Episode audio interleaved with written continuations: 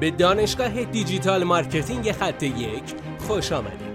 ما در اینجا روزانه تجربیات خودمون رو در زمینه افزایش بازدید سایت در سطح بالایی به کارآفرینان ارائه میدیم که ما هم از همین تجربه ها و تمرین ها استفاده می‌کنیم.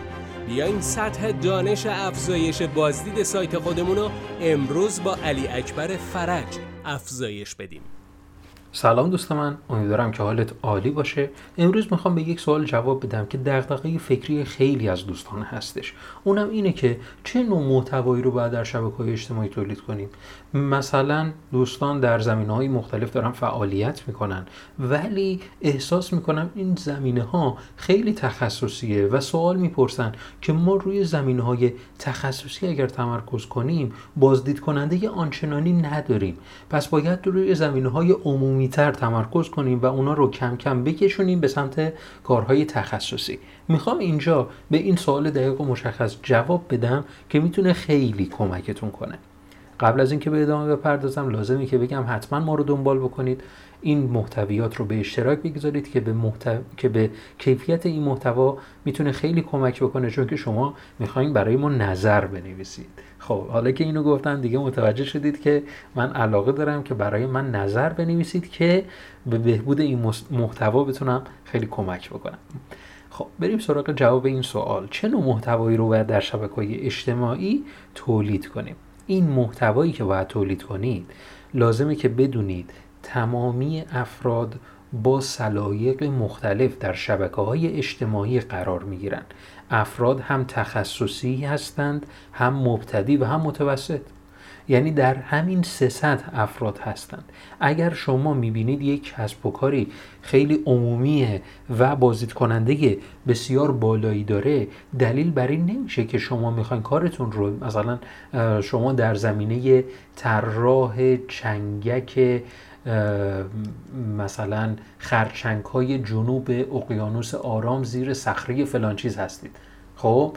خب دلیل نمیشه که مثلا اول بیاین اول بگید اقیانوس آرام کجاست و بعدش مثلا کارهای دیگری رو انجام بدید. مثلا بگید که خب من باید فقط عمومی تمرکز کنم. نه اصلا اینطوری نیست. شما باید سه تا سطح مشتریانتون رو پوشش بدید. باید همه رو خوشحال کنید.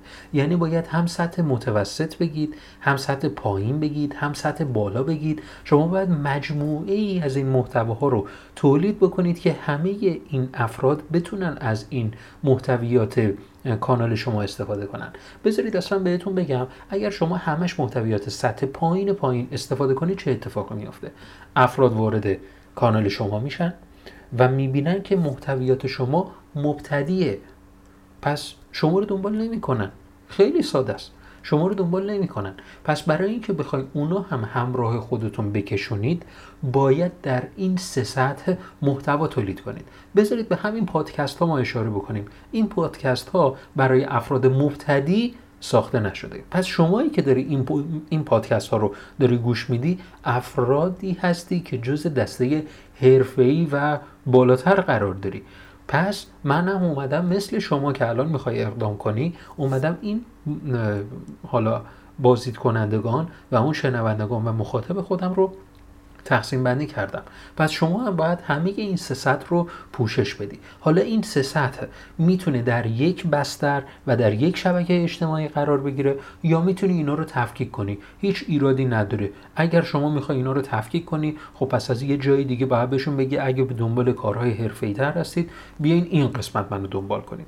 و یا چیزهای این چنینی امیدوارم که از این پادکست استفاده کرده باشید. حتما برای من نظر بنویسید. موفق باشید. خدا نگهدار.